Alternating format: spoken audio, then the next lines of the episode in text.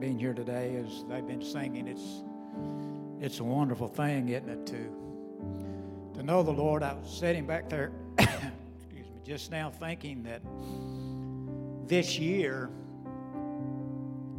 makes me 40 years.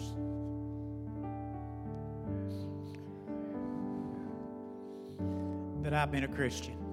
I'm, I'm already starting to get emotional. I'll get over this in a minute.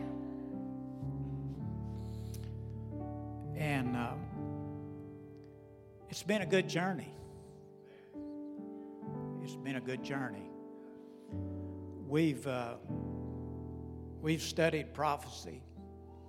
Renee, we went through the faith movement. That's good. I've learned a lot about that. We've went through the prosperity movement, and boy, that's been great as well.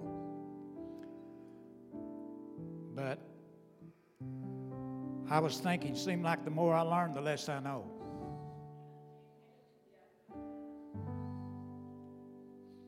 Forty years, Michael, and and I sometimes wonder, have I learned very much? You know, sometimes I think, and I, if they put it up, what we're going to talk about today, I don't know if they have that or not, but uh, sometimes I think that we need to just move back down to the elementary level and start over.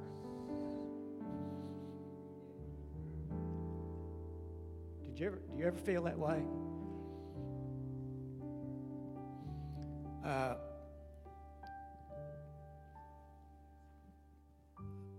I read a statistic, actually, I saw it on, uh, I was listening to uh, Matthew Hagee this week. You can be seated if you like.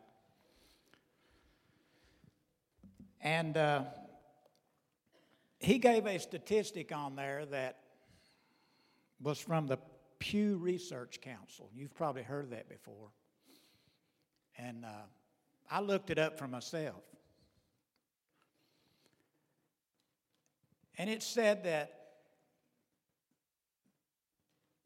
this research said that 72%, now listen to this, this floored me. This floored me.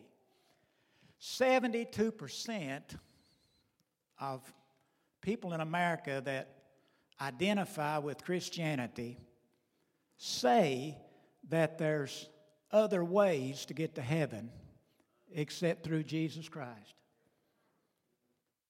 Now, you think about that. I'm talking about Christianity, people that identify with Christianity, 72% say there's at least one other way that you can get to heaven, or maybe several ways.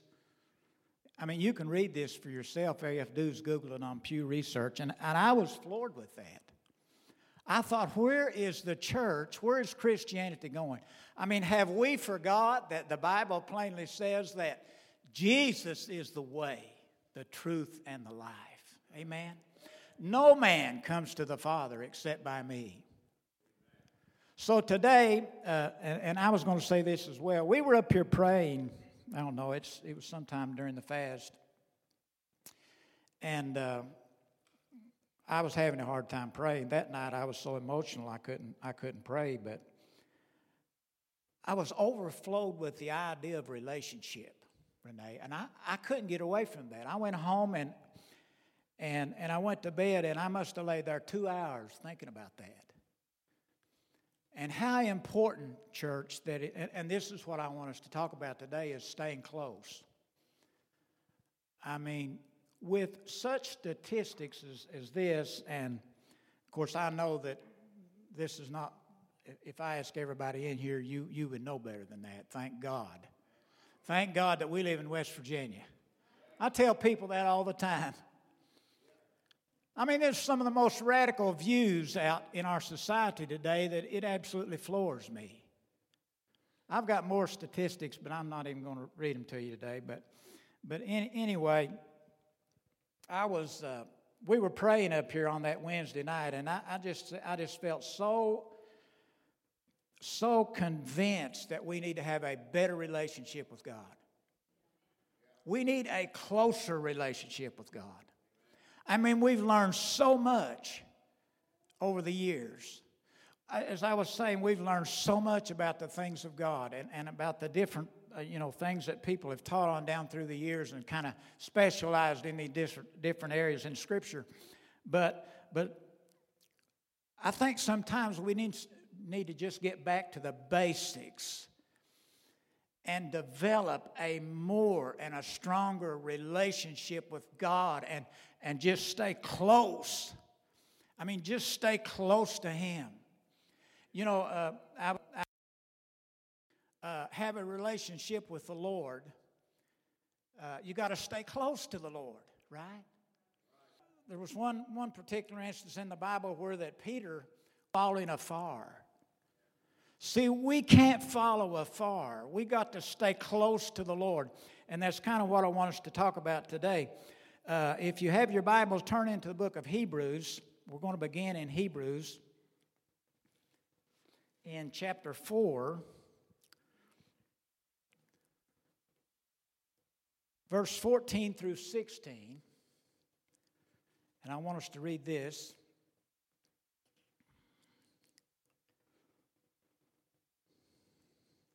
Seeing then that we have a great high priest that is passed into the heavens, Jesus, the Son of God, let us hold fast our profession or confession.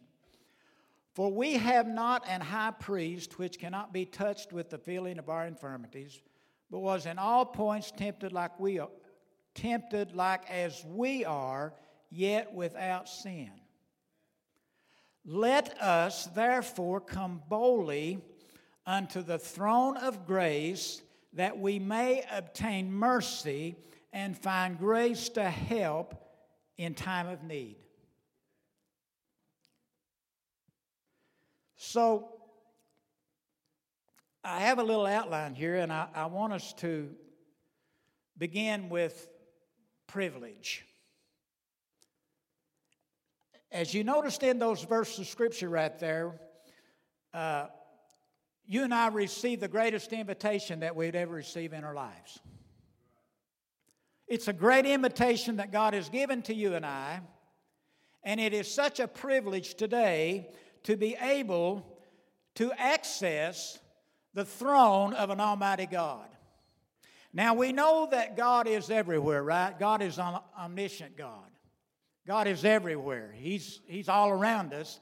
But at the same time, I want us to picture God today sitting on His throne in a great big throne room somewhere out there in the heavenlies and Jesus Christ, his son, sitting at his own right hand.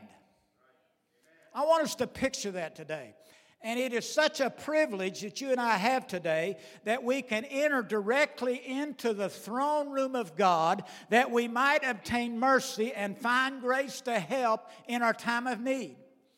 Somebody said, Well, now the grace message, you got to be careful with it because you'll give people a, a, a license to sin. No, grace don't give you a license to sin. Grace gives you and I a way out of sin. Grace provides for you and I a way that we can enter into the throne room of God and we can obtain grace and find mercy to help in the time of need. And those are the two things that are still essential for the church today. Now, that sounds kind of elementary to somebody that's been a Christian for 40 years to still need to rely on grace and mercy. Well, you see, folks, I haven't arrived yet, and you haven't either, right? We're still on our journey. So it is such a privilege. I mean, let me, let me just mention the, uh, the tabernacle in the Old Covenant. There was a, there was a, a, a, a, the tabernacle was there, and you had the, the inner court, and then you had the Holy of Holies. You know this story. But there was a giant curtain that was there between the holy place and the Holy of Holies, and it separated common man from getting into the presence of God. There was no way on earth that an Israeli during that time would even dare to try to get into the presence of God. He just was not permitted there. And usually, under in, in, in, the, in, in the ancient times, under the ancient rulers, you could never enter into the throne room under any circumstances unless you was a close advisor or somebody like that. The common man could just not get into the throne room. Under the old covenant, the common man just could not enter in to the presence of God. It was only allowed by the high priest, and that one time a year during the Day of Atonement that he would go in behind the curtain and offer a sacrifice for the sin of the nation of Israel. And he didn't do that without first offering sacrifices for himself, because if he went in there unclean, he would never make it back out. It was that serious in that day and time.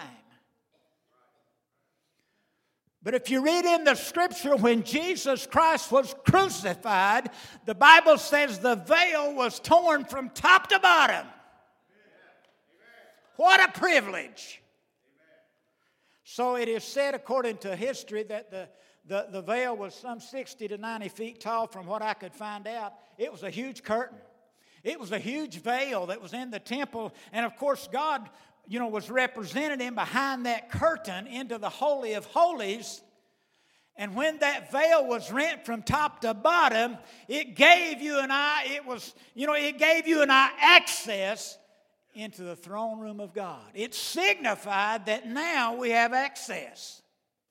We are privileged to enter right into the Holy of Holies, into the very presence of God to ask for grace and mercy in our time of need. So to me, that is, that is such a great privilege. So as we look on down through this scripture, as we look at verse 14 again, I want us to look at Jesus Christ as our high priest. Have you ever thought about what Jesus is doing? Sitting at the right hand of the Father. He's been sitting there now for how many years? Over 2,000 years, hasn't he? When he left this earth, the Bible says here in verse 14 that he, he passed through the heavens and he's our great high priest. And he says now to let us hold fast our profession or hold firmly to our confession. So, what do you, th- what do you suppose he's doing there? I mean, I've thought about this an awfully lot. And I'm not really sure exactly everything that he is doing. There's one thing I know that Roman or uh, Hebrews chapter 3 verse 1 says he's the high he's the apostle and he's the high priest of our profession. So I know this much you and I, as Christians today, we need to hold fast to our confession of faith that Jesus Christ is Lord and above Him there is no other. You see, Satan would try to get you off of that if he could. He would try to get you and I to compromise our profession of faith and, and, and cause us to start rationalizing, rationalizing our, our profession. Evidently, that's happening in our society today when the 72% of the Christian community don't even know that Jesus Christ is the way, the truth, and the life. And no man can enter the, enter the kingdom without him. It's amazing to me.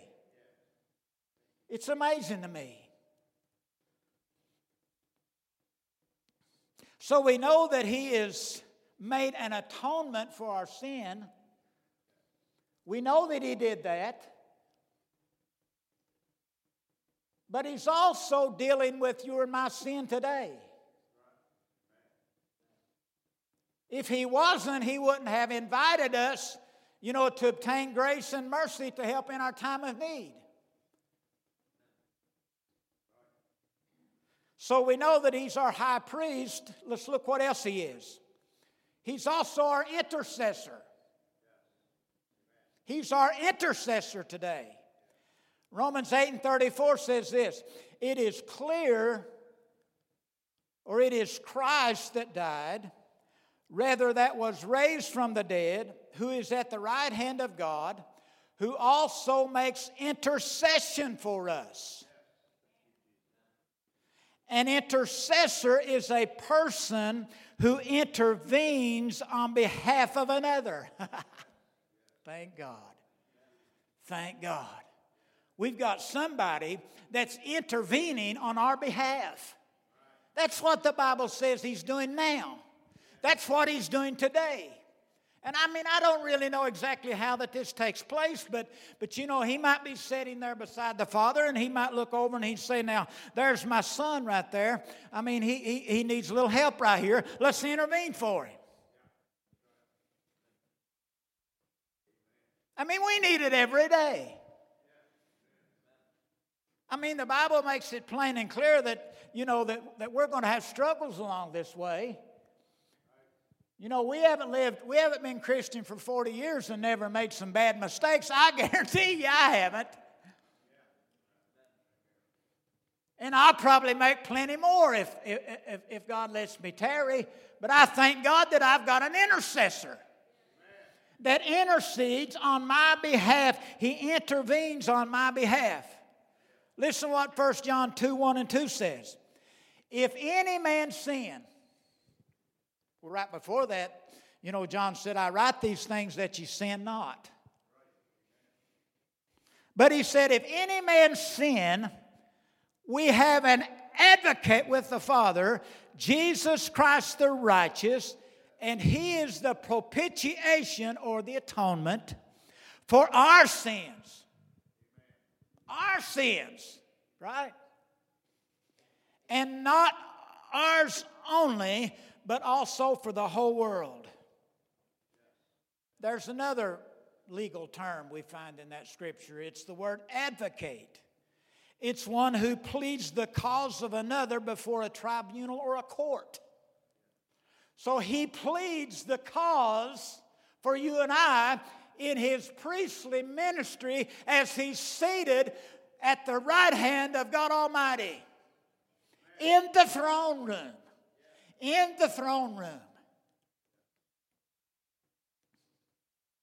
Hebrews 7 and 25 says this Wherefore he is able to save to the uttermost them that draw near to God by him, seeing that he ever lives to make intercession for them. So he's our intercessor. He's our high priest in that ministry. He is our intercessor. He's also our mediator. And all these terms are similar, but they're a little different. 1 Timothy 2 and 5 says, There is one God and one mediator between God and man, the man Christ Jesus. He is our arbitrator. He's the middleman. Think about that. I mean, had it not been for Jesus, you and I would never had access to the presence of God. Jesus Christ paid the full price. He paid, I mean, He satisfied the righteous requirements of God, and He has made it possible that you and I can come to the throne of God in our time of need. Now, I wonder so many times why we don't spend more time there. Oh, God. This is what I'm trying. This is the message that I want to get across to you and I today is a personal relationship with God. Like I said, this is so elementary. I mean, we, we were taught this way back when, Renee. We were taught this way back in the very beginning. But sometimes I look around and I wonder, I wonder if we really have a personal relationship with God like we should. I wonder about it. And, and, and like I said, I was as I was praying that night, the Lord just impressed me with that so strong.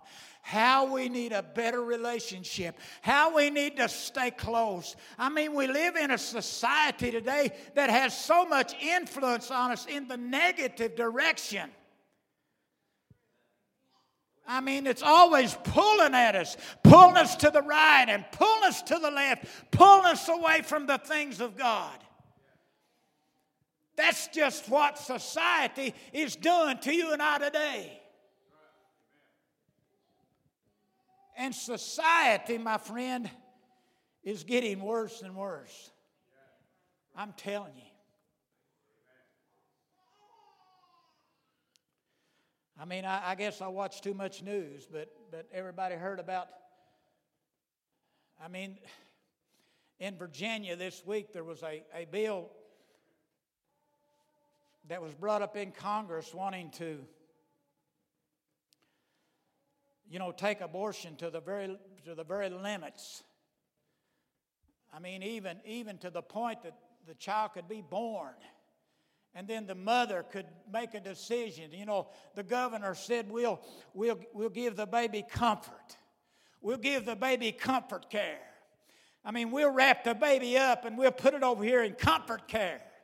And then the mother can decide whether or not she wants to keep it or not. If she don't, we'll just let it expire.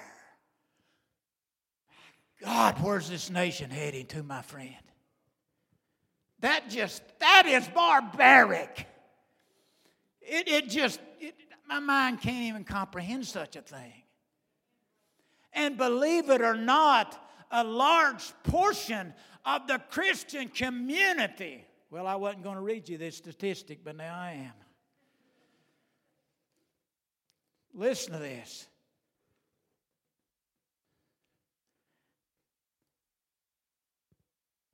Sixty percent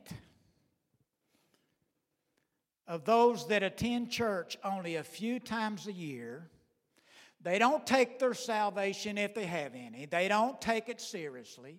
They don't hardly ever attend church. They listen to the world system. They listen to everything that's going on out there. If you listen to that junk enough, it'll get on the inside of you. It will. So 60% said that it should be legal in most cases. Now, I'm not talking about the world, Renee. I'm talking about the Christian community. I'm talking about people. Now, now, once again, this is according to the research that I read. I'm not saying that's true or false. I'm just telling you what I read. But I know, I know it's partially true because I listen to enough, uh, uh, you know, focus on the family and, and, and things like that enough to know that, that it, this is true. So, 60% of those that just go to church a few times a year don't take their Christianity serious, should be legal in most cases scary, isn't it? 33% of those that attend at least once a week and take their Christianity somewhat serious, 33% still believe that it should be legal in most cases. Well, I'm just reporting, you decide. So that is why I'm saying today that, that you know, we just need a good relationship with God. We need to stay in the Word. I mean, we're tempted. We are so tempted today by all these many different things. You know what temptation really is? Is pressure on the flesh to get you off the Word. That's what a temptation is. It's pressure, tremendous pressure on your flesh to get you off the Word. It's tremendous pressure to get you off your confession of faith. Compromise. Compromise. We can't compromise, church. We can't compromise. So Jesus is our middleman, right? So let's talk a little bit more about verse 16 if we can. First of all, he says, Let us come boldly. No feeling of fear or inferiority. That's really what that means. No feeling of fear or inferiority. Now, to the Hebrew people, that really meant something because they weren't used to this kind of thing. They were used to not being able to go in at all in the presence of God, as we were talking about a while ago. They were not able to go into the Holy of Holies. So when the writer here says to go boldly into the throne room of God, they must have been a little apprehensive. There must have been some fear on their part. So here, here the writer is saying that we can come boldly, and of course we can apply this unto ourselves as well. We can come boldly or without any feeling of fear or inferiority, we can approach the throne of God. So we come boldly, number one. Also, we have confidence. We come with confidence into the presence of God. Listen to this. In 1 John 5 and 14, it says this. It says, This is the confidence. Now get a hold of this. This is the confidence that we have in Him that if we ask anything according to His will, He heareth us. And we know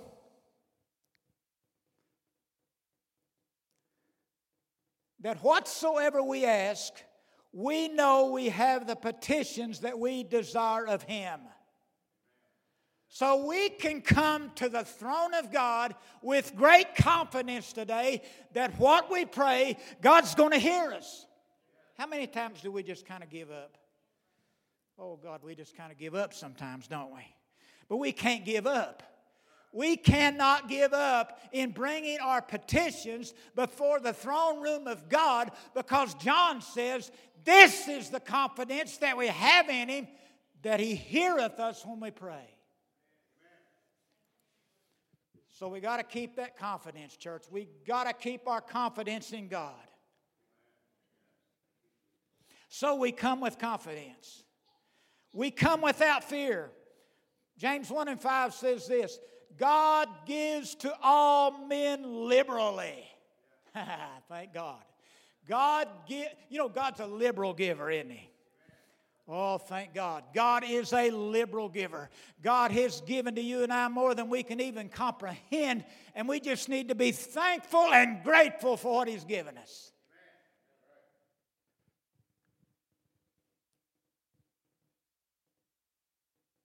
So it says, He gives to us liberally, and He upbraideth not he finds no fault, no rebuke, or no resentment. He don't find no fault. He don't find no fault. I mean, you can go to God and he, you know, you can go to God without fear. you know, a lot of people, and I've heard this said before, that they're afraid to, they're afraid to have any dealings with God. They're afraid to hit them over the head. Hit them over the head with the club. God's not going to hit nobody over the head with the club. God is a liberal giver, and when you go to Him, it says that He finds no fault. Why does He not find fault? Because Jesus took care of that. Jesus is taking care of that. He's sitting there at the right hand of the Father in his priestly ministry position. He's taking care of all that for you and I. So we come without fear. We come with expectation. We come with anticipation. Do you anticipate when you go to God that you're going to get an answer? Do you expect God to do something for you when you ask Him to do something for you? See, we got to be that way, don't we? We got to keep on keeping on. We got to keep on believing. We, you know what? That's really what faith is, isn't it? The Bible said that faith is the substance of things hoped for the evidence of things not seen. So faith just keeps on believing. Faith never relents. Faith just, sometimes it's hard, isn't it? Sometimes it's really hard, Michael. We've all been there. You know, but, but you know, Jesus said to ask and you shall receive, seek and you shall find, knock and it shall be opened unto you. One translation of that says, ask and keep on asking. Seek and just keep on seeking. Well, you know that's what we have to do. Just search and keep on searching. So we just have to keep on keeping on. Keep on trusting in the Lord. Keep on being a follower. Keep on following close. Don't get over there on the outside somewhere. Don't follow God afar off, but let's follow God closely. Let's develop a good relationship with God. Let's come with expectation. Let's come with anticipation. Let's come often.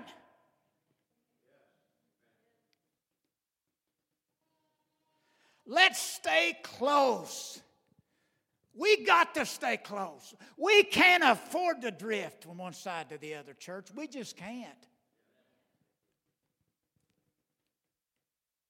There's too many things out there that will distract us. And I know we're humans. I know how we are. I'm one myself, see.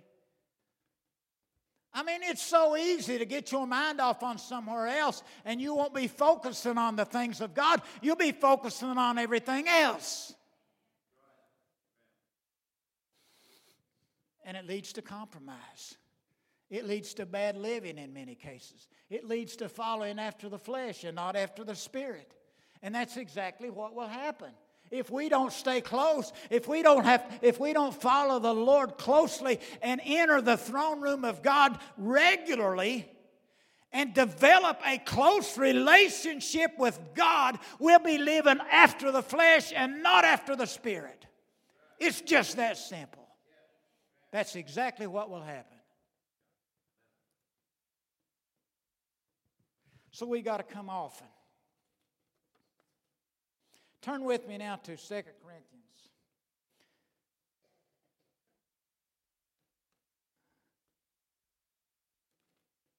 Five and twenty-one. Very familiar scripture. But it's a dandy. It, it is such a good scripture. It, for me, it's right up there with the sweetest words he ever said was, I forgive. Those were good words, weren't they? This is, this is good stuff right here, too. This is good stuff. You know, you know, some people, they feel so unworthy. You ever feel unworthy? Sometimes you just kind of feel unworthy to even go to God. I don't know why, you just kind of feel that way. I, have talked to a lot of folks on the job. Of course, I don't do that much anymore. I spend most of my time with my lovely wife now. And uh, we're close. See, it, it, it, that's, what a, that's what relationship is. My wife and I are close. Oftentimes, you see us sitting back there during church, we're sitting there holding hands. Most of the time, we're sitting there holding hands. We're close. Well, I mean, there's really no difference in your relationship with your spouse and your relationship with God. You got to stay close. I mean, I mean, if my wife and I don't stay close, well, you know what happens. You know what happens to the folks that don't stay close. Michael, they end up in divorce. I'll give you a statistic, statistic on that if you want to hear it.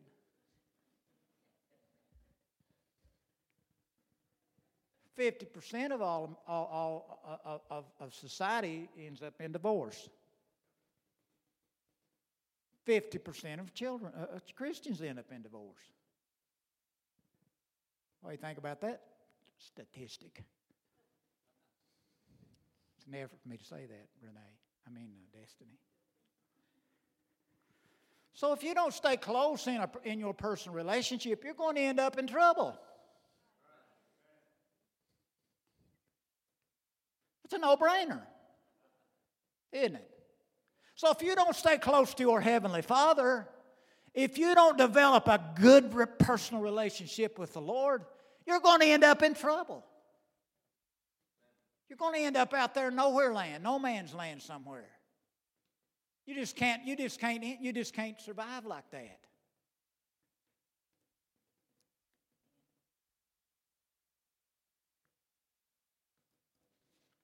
I mean, it's just hard, it's just hard to be a half-hearted Christian. You don't want to come to church. Church isn't any fun to a half-hearted Christian. It's just not.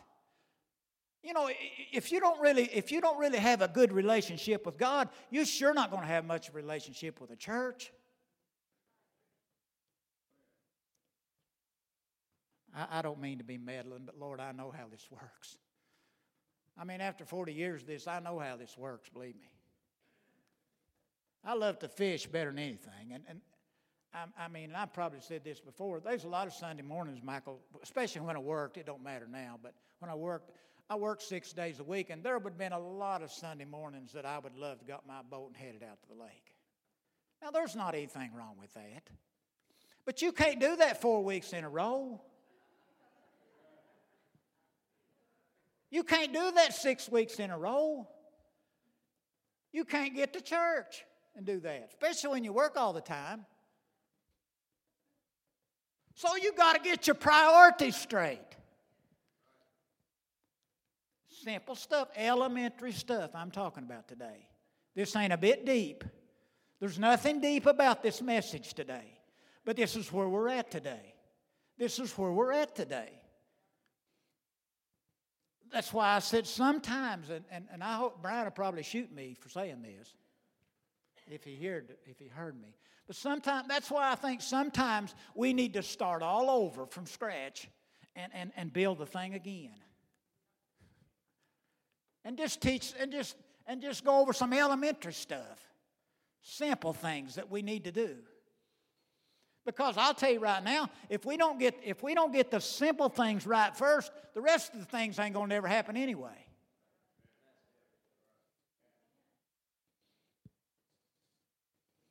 I mean, we're not going to receive, we're not going to receive the great blessings of God, you know, living way over yonder in the left field somewhere.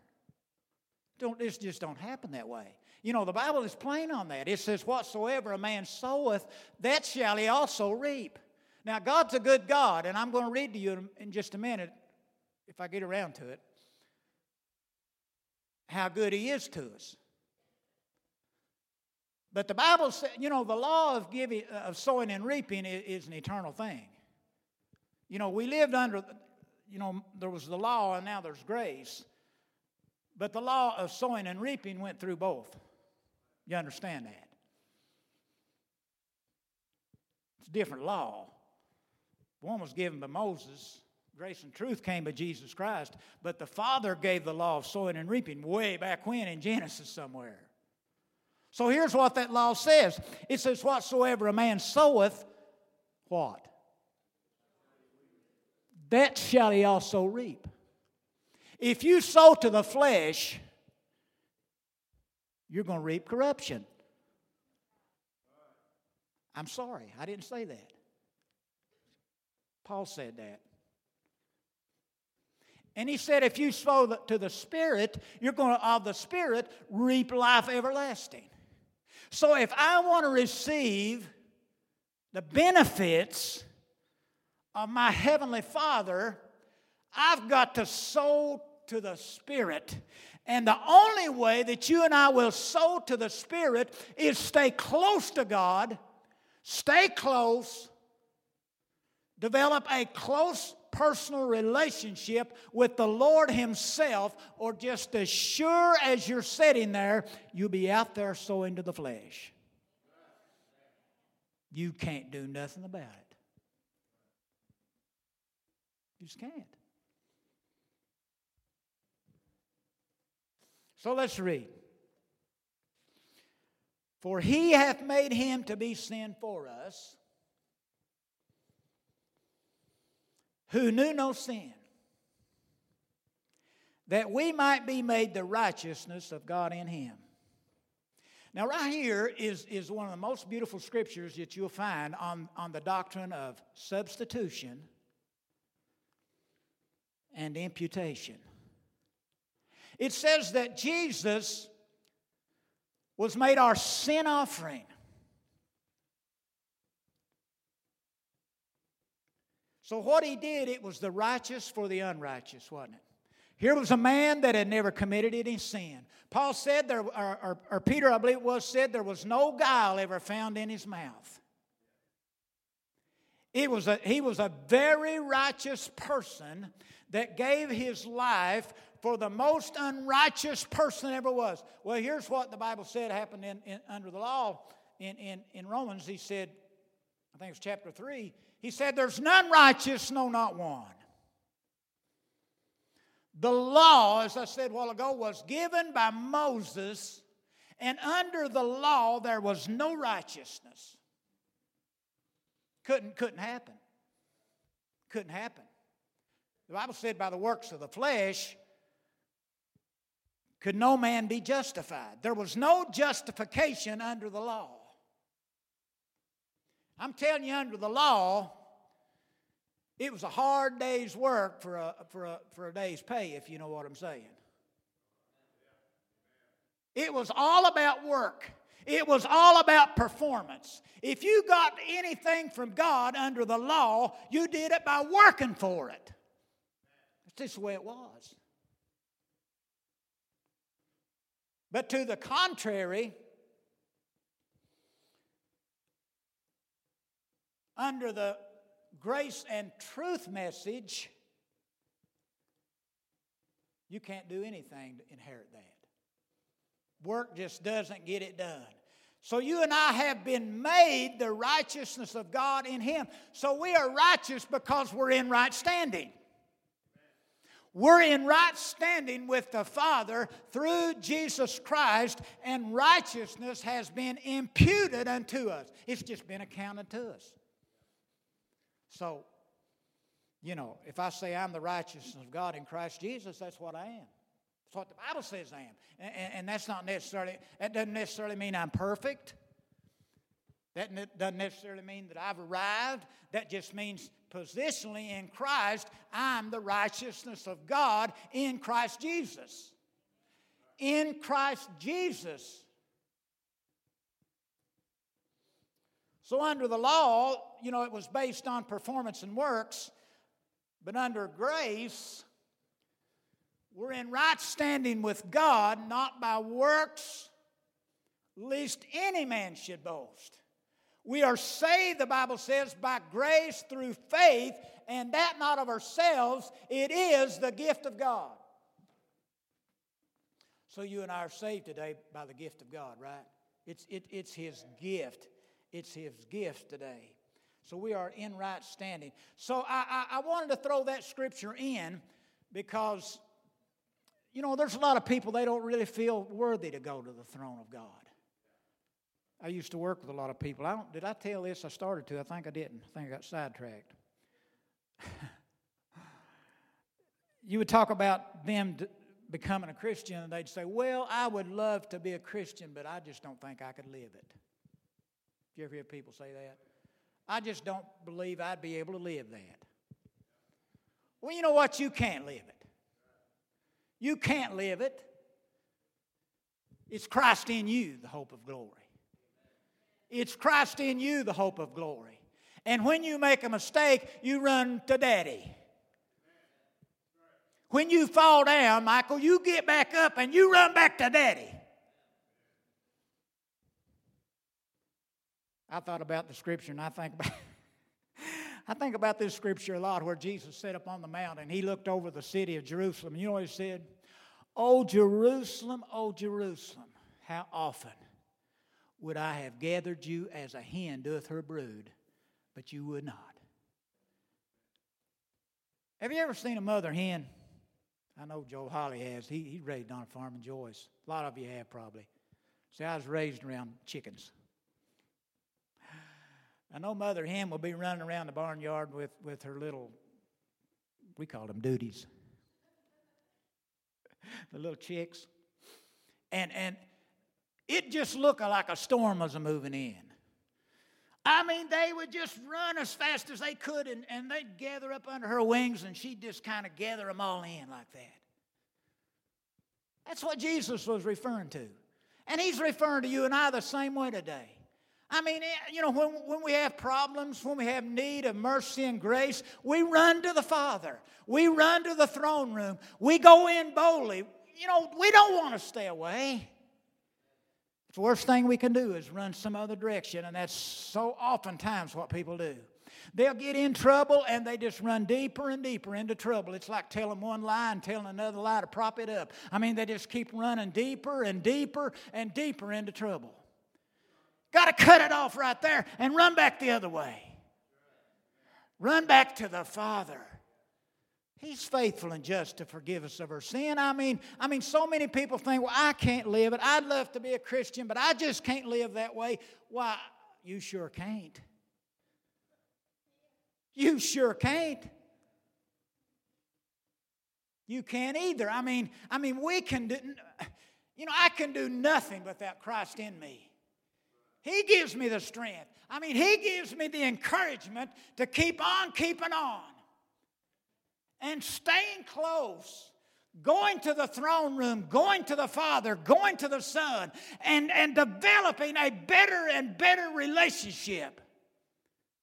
I got one more scripture. I, I'm, I've been too long, I know, but turn real quickly with me to James. Now, this one right here, you're going to think this is kind of strange. You probably haven't heard this one even read in a long time.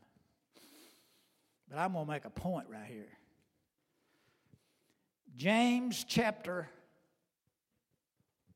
4, verse 4. Look at that, would you? He's talking about adulterers and adulteresses. Know ye not that the friendship of the world is enmity with God? Whosoever therefore will be a friend of the world is an enemy of God. Now, he's not talking about going out there and sleeping somewhere where you don't belong, even though that ain't right either. He's talking about being unfaithful to God right here, Renee, isn't he? He's talking about being unfaithful to God. See, what you got to know about God, God is a jealous God. Israel was unfaithful to God so many times over and over and over again. And, and, and God was jealous for them. Listen what uh, I wrote it down here, if I can find it. Exodus 34 and 14 says this For thou shalt worship no other God, for the Lord whose name is jealous is a jealous God. God don't want you out there meddling around in the world. He don't want me out there meddling around in the world because the very next verse says this The spirit that dwelleth in us lusteth to envy. Let me read you the amplified of that verse. And I've always known this because I was taught this years ago what this means. The spirit that dwells in us yearns over us with a jealous love. God yearns over us with a jealous love. God is a jealous God, and, and, and, and, and when, the, when the writer here is calling us adulterers and adulteresses, he was talking about people that were being unfaithful to God. They were out there in nowhere land. They were being unfaithful. They weren't up close. They didn't have a relationship with, their, with, with the Lord like that they should have had. It'd just be like a husband and wife being unfaithful to one another. I mean, if I'm out sleeping with some other woman, I'm going to be considered an adulterer. And Patty's going to kill me more than that. She's going to shoot me stone dead, no doubt. See, you just don't do that kind of stuff. I'm going, come on, we're Christian folks, right? If we're close, we're not out there doing those kinds of things. Come on. Lord, I'm being hard today. I know I am, but I God give me this message. I mean, I have no doubt. Like I told you, I went home after I was praying right there and I wrestled with this for two hours. I couldn't go to sleep. About two nights later, I woke up during the night and it was the same thing over again. I laid there and I laid there, and, and all and, and, and, many of these scriptures was coming to my mind. I've polished it all up, but but you know, he gave me this message three weeks ago, plain as day. And I thought, I need to share that. But I wouldn't ask Brian. I wouldn't tell him that I had something I wanted to share because, you know, he was in the fast and he was a preaching, and, and I wasn't going to say anything. So I said, Lord,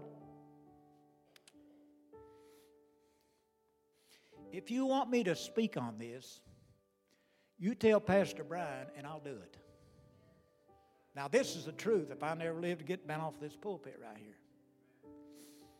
And lo and behold, Monday morning, he calls me. Right out of the blue. Says, Brother Gary, would you want to speak Sunday morning? I said, I sure will. I said, I sure will because I've got something I want to say. Now, I'm not sure how I've delivered this to you today. I hope you've accepted this in, in, in the spirit of love because that's sure the way I mean it to be in the spirit of love. You know, there was an old movie years ago that you probably don't remember it. Many of you don't. It was called The Love Story. You remember that movie, anybody? There was a line in that movie that said that love means never having to say you're sorry. But I would like to advise that a little bit. Love means always saying you're sorry. I mean, if, if, if, there's not, if there's a disconnect in your personal life, you got to make it right. You got to get things back together. You can't just let it go and go and go and go. If you've got a disconnect with your Heavenly Father, you get that thing connected back up. Get it fixed back up. I've told you how to do it today.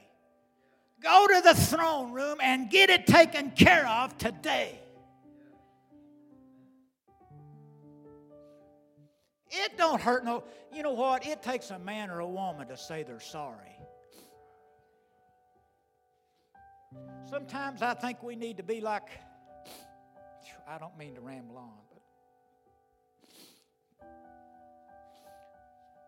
sometimes we need to be like the lady in the book, it was, it was found in the book of Luke that Jesus went down to a Pharisee's house to have lunch, uh, dinner with him.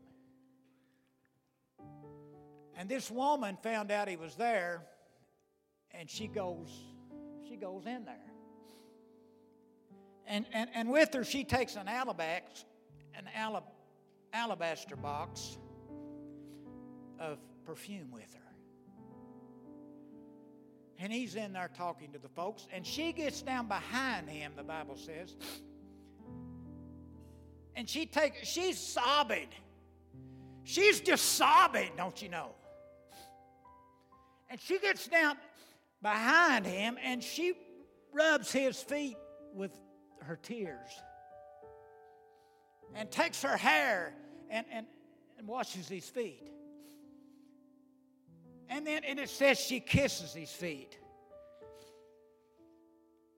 She takes that box and she breaks it. And she pours and she pours that expensive stuff. It wasn't it wasn't it wasn't uh, it wasn't cheap stuff. It was good stuff. She poured it all over his feet. And you know who she was? Anybody know what she was? She was a prostitute. That's what she was. She was a prostitute. But she humbled herself under the mighty hand of God, just like James says here. He says, verse 8, draw nigh to God, and he will draw nigh to you. Humble yourself under the mighty hand of God, and he will pick you up. There's nothing wrong with getting humble before the Lord. We just got to get rid of the pride. I mean, there's not any room. There's not any room in the throne room for pride. I want you to know that tonight, to this morning. There's not any room in there for that. We just have to throw ourselves away sometimes. Somebody sings a song how Jesus threw himself away, and I thought that's the same thing we need to do. My God, I just need to throw myself away. Become selfless sometimes and get back to God the way that God wants us to do. So, in closing, I'm going to give an invitation. I mean, I can't say all this without inviting everybody that wants to. I would think everybody would want to come up here and say a little something today. Draw nigh to God. And I'm going to say this too. The Lord, Lord told me to say this too.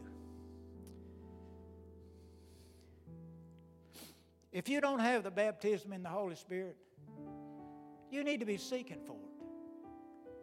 I remember, and Patty can attest to this, when I got saved, I mean, Ray, you probably remember this too.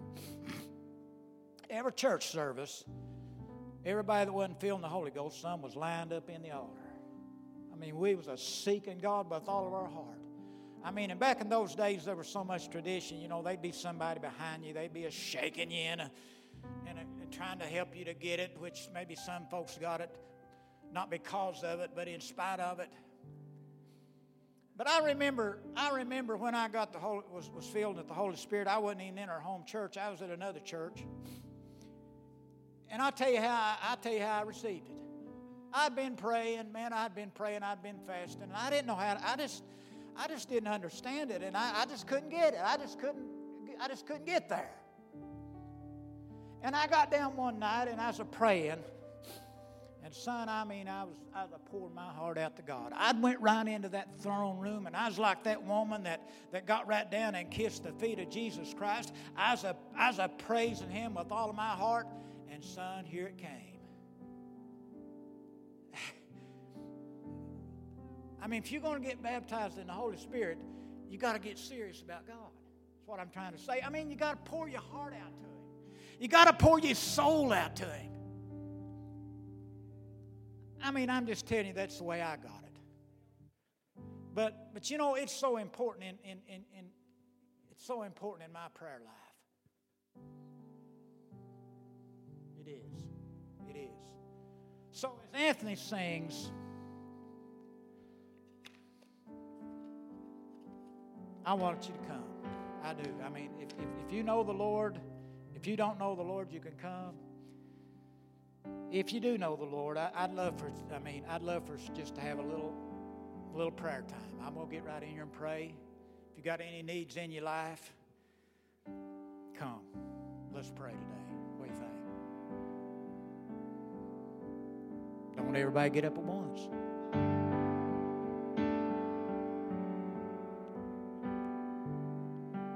Let's just pray and draw close, okay?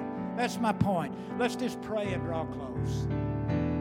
Thank you, Jesus. Thank you, Lord. Hallelujah.